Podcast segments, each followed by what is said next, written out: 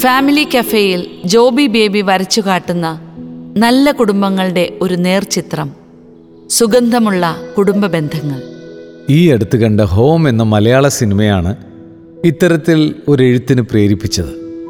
മക്കളും മാതാപിതാക്കളും മുത്തച്ഛനും മുത്തശ്ശിയുമൊക്കെ അടങ്ങുന്ന കുടുംബങ്ങളിൽ സ്വാഭാവികമായി രൂപപ്പെട്ടു വരുന്നതും മൂല്യങ്ങൾ നിറഞ്ഞതും സ്നേഹത്തിൽ ചാലിച്ചെടുത്തതുമായ ജീവിത രീതികൾ എത്രയോ അമൂല്യമാണ്. തലമുറകളിലൂടെ കൈമാറിക്കിട്ടുന്ന ഇത്തരം കുടുംബ മഹാത്മ്യങ്ങൾ നമുക്ക് അന്യം നിന്നു പോകുന്നുണ്ടോ? പിറവിയെടുക്കുന്ന ഒരു സ്നേഹ സംസ്കാരം. വീട് വാസയോഗ്യമായ ഒരു കെട്ടിടമായി മാറുമ്പോൾ അതിൽ വസിക്കുന്ന വ്യക്തികളെയും അവർ തമ്മിലുള്ള അഗാധവും ആന്തരികവുമായ സ്നേഹബന്ധത്തെയും ഊട്ടിയുറപ്പിക്കുന്നതാണ് കുടുംബം. കൂടുമ്പോൾ ഇമ്പം നൽകുന്നതാണ് കുടുംബം എന്ന് പറയാറുണ്ടല്ലോ. സ്നേഹബന്ധം നഷ്ടപ്പെട്ടാൽ കുടുംബം ഒരു കൂട്ടായ്മയായി കണക്കാക്കപ്പെടുവാൻ സാധിക്കില്ല. ഒരു സ്നേഹ സംസ്കാരം വളർത്തിയെടുക്കുക എന്നത് കുടുംബത്തിന്റെ മൗലിക കടമയാണ്. കുടുംബത്തിൽ പടുത്തുയർത്തേണ്ട കാതലായ ഭാഗമാണ് ഉത്തരവാദിത്തപൂർണമായ പിതൃത്വവും മാതൃത്വവും. മാതാപിതാക്കളും മക്കളും ഉൾക്കൊള്ളുന്നതാണ് സ്നേഹ സംസ്കാരം വിശുദ്ധ ചാവറ കുര്യോക്കോസ് ഏലിയാസ് അച്ഛൻ കുടുംബങ്ങൾക്ക് ഉണർവ് നൽകുന്നത് ഇപ്രകാരമാണ്.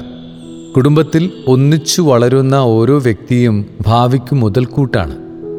അത് കുറഞ്ഞു പോകാതെയും നഷ്ടപ്പെടാതെയും ഇരിക്കണം.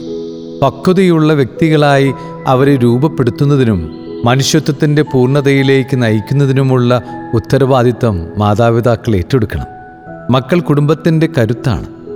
മാതാപിതാക്കളുടെ സ്വത്താണ്. മക്കളുടെ എണ്ണം കൂടുമ്പോൾ കുടുംബം പ്രകാശപൂരിതമാകുന്നു. പരസ്പരം സഹായിക്കാൻ പങ്കുവയ്ക്കാൻ സ്നേഹിക്കാൻ മക്കൾ പഠിക്കുന്നു. ഞാൻ എന്റെ എന്ന സ്വാർത്ഥ ചിന്ത കുറയുമ്പോൾ നമ്മൾ നമുക്ക് എന്ന സത്ചിന്ത കൂടുന്നു. സ്നേഹക്കൂട്ടായ്മയുടെ ഒരു അടിച്ചുപൊളി ജീവിതം കുടുംബത്തിൽ മാതാപിതാക്കളുടെയും മക്കളുടെയും ഇടയിൽ സംജാതമാകുന്നു.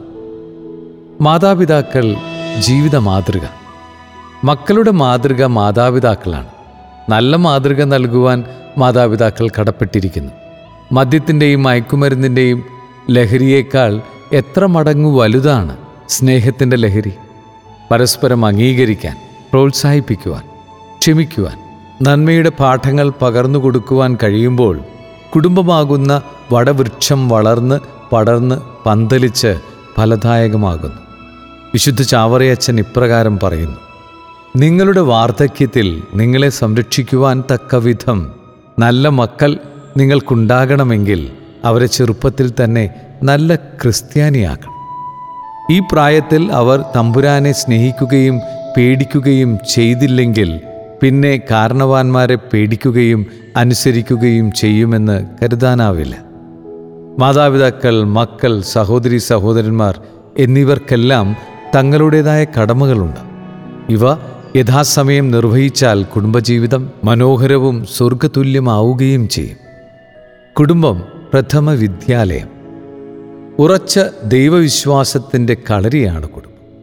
വിശ്വാസം സ്നേഹം സമാധാനം വിശ്വസ്തത എന്നീ ഗുണങ്ങളാൽ പരിമളം പരത്തുന്ന ഉദ്യാനവാസികളാണ് മാതാപിതാക്കളും മക്കളും.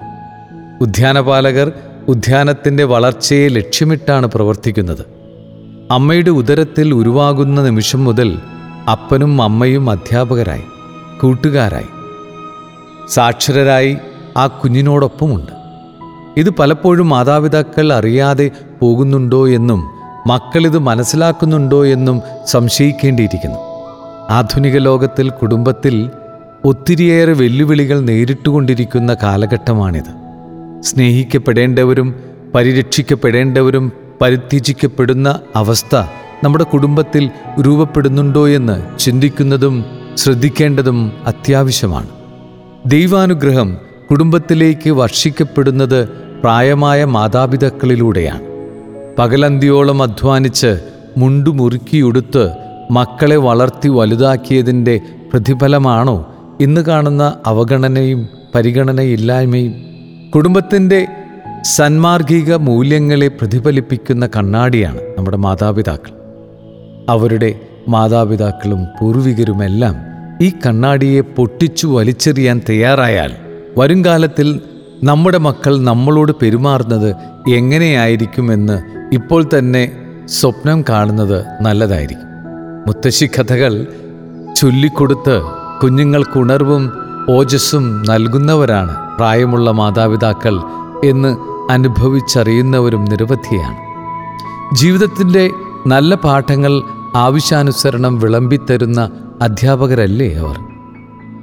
കൊച്ചുമക്കൾ വല്യപ്പച്ചന്റെയും വല്യമ്മച്ചിയുടെയും കൈപിടിച്ച് നടക്കുമ്പോൾ കൊച്ചു കൊച്ചു കഥകൾ കേൾക്കുമ്പോൾ അവർ തമ്മിലുള്ള അകലം കുറയുന്നു അടുപ്പം കൂടുന്നു ജനറേഷൻ ഗ്യാപ്പ് ഇല്ലാതാകുന്നു തന്മൂലം കുടുംബ ബന്ധങ്ങൾ സുദൃഢമാകുന്നു സർഗാത്മക ലോകം.